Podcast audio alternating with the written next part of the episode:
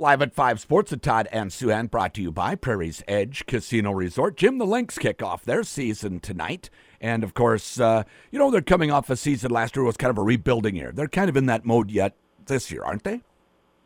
They are. And, uh, you know, they, they've been winnowing or losing their championship players. And This will be the first season they play without any of their championship players. Now, Sylvia Fowles has retired. And last last year they got caught in between. They didn't want to put a bad team around Sylvia there last year. They wanted to kind of respect her and have her go out well. So they bring, you know, they bring in Aerial Powers, Kayla McBride, Natalie Achonwa, hoping that that group's going to be able to to play at a competitive level. And nothing went well. They had injuries. Uh, Clarendon was supposed to be their point guard. Injuries there ruined that plan. Fowles wasn't quite herself. So they ended up with the worst year they've had since 2010. And this is the first year they can kind of admit and fully try to rebuild. They have the number two pick to build around, Diamond Miller. Um, they have uh, Napheesa Collier coming back. They still don't have a point guard or a center. Um, they are coming off a 14 and 22 season, and the only major upgrade they've made is Diamond Miller. Mm. Uh, they are getting Collier back, so there's a bit of mystery. Is this a you know what's the what's the ceiling for this team? Could it be above 500? Could it be 500? Could it be competitive under 500 but promising? I mean, you know, we just don't know yet. And part and a lot of it's going to be dependent on you know how how quickly does Diamond Miller adapt to the WNBA and how good is she going to be.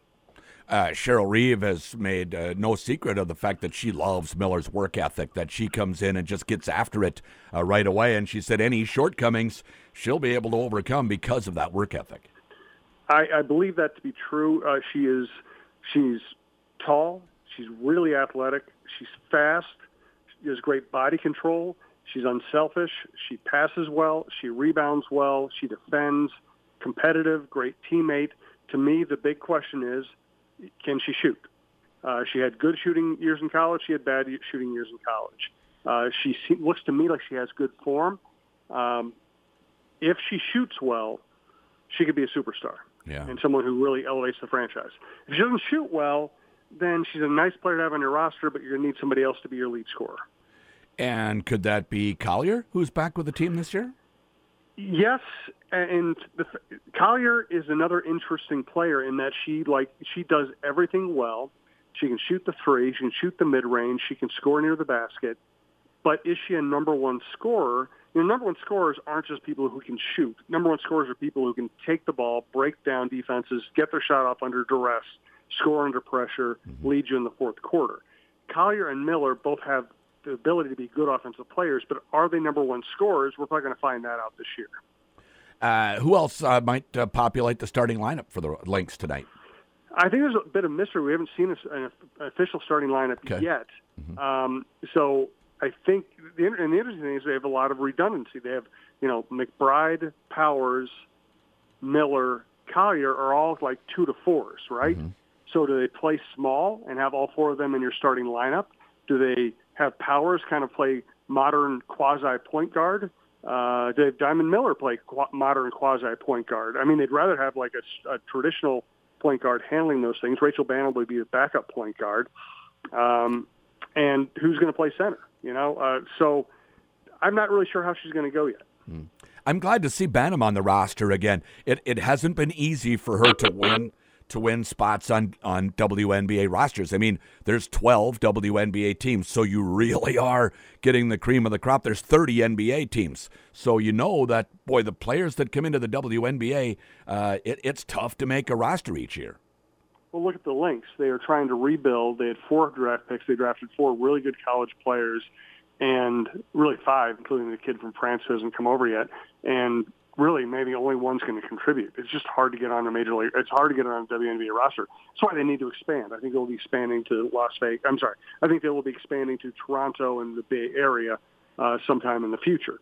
Uh, they need to expand. They just have too many good players who aren't playing right now. Uh, and Banham, her niche is she can handle it and she can shoot it. So she can be kind of your backup uh, combo guard. She can come in and be an instant scorer. She probably, you know, isn't athletic enough, physical enough to be a starter against a good point guard. She get taken advantage of, but she's a really good player to bring off the bench. Let's talk Twins. They start a series in Anaheim against the Angels tonight. They'll get a look at Ohtani, who is the unicorn, the one of one, on Sunday. Uh, and, uh, you know, it should be a, a, fun series. The Angels are a little better than they've been in the last couple of years. Still a 500 club, but they've been below that in recent seasons, I think. It's really been a horrible franchise with one or two great players for a long time now. Trout and Ohtani are exceptional and they've gotten very little help. This year, it seems like they are getting more help. Now, you know, we are not even through the end of May, so it's easy. A lot of the things we see in baseball today will not exist a month or two or three from now. But uh, it feels like Trout and Ohtani have just enough help now that they're at least a competitive team.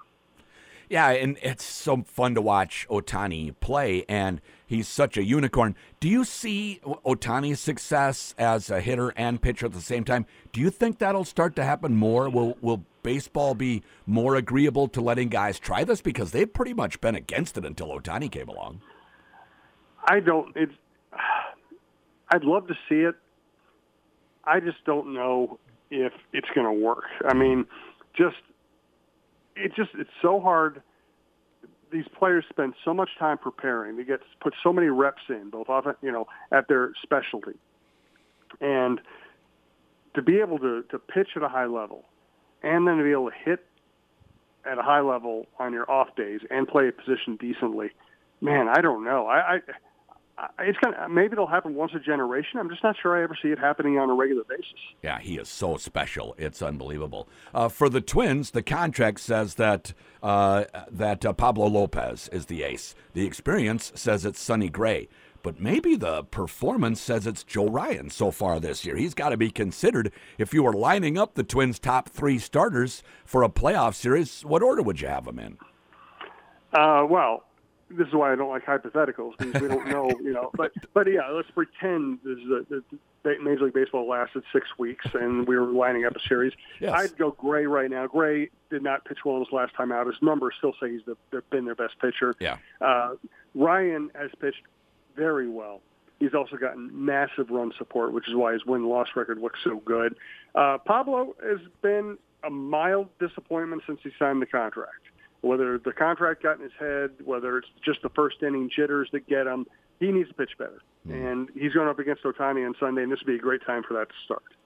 PGA Championship is into day two. It's uh, it's kind of tough to talk about it because they're hardly started. You know, right in the middle of round two today, as Jim and I are talking here a little before one o'clock in the afternoon. Uh, but Scheffler is there. There's some guys that struggled though. I mean, it's clearly a very difficult golf course to play this weekend. It's a brutal course. It's really playing brutal today. We're talking here about 1 o'clock in the afternoon. Scheffler just teed off. Uh, you asked me yesterday would I take Scheffler and Rahm against the field. Yesterday, before the tournament started, I said no. Right now, I would take Scheffler against the field. Yeah. Um, I don't trust DeChambeau. I don't trust many of the people in the top 10. Scheffler, let, us put it this way. Scheffler is the best player in the world probably overall right now. Uh, he and Rahm are going to go back and forth a lot probably. Um, he hits it even straighter than Rahm does.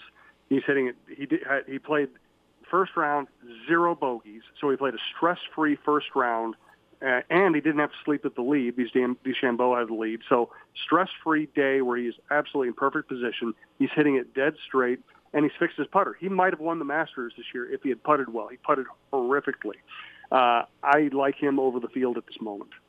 DeChambeau no longer looks like uh, too much sausage stuffed in a casing. Uh, after he'd gone big there for a while, he's trimmed down a little, but he's still a big man. He hits it a long ways. He does, uh, and fascinating. You know, he was he was always a big, strong guy. Mm. He went nuts with the conditioning and the mass and the diet and the weightlifting and the speed training. He wins, breaks through, wins a major, and then his body starts rebelling against him. Then he goes to LIV golf kind of takes the easy way out. And now here he is back and admitting that he likes the bright lights and playing against great players again. Uh, I have a hard time believing he's going to hold up for four rounds, but he's he's at yeah. least interesting to watch.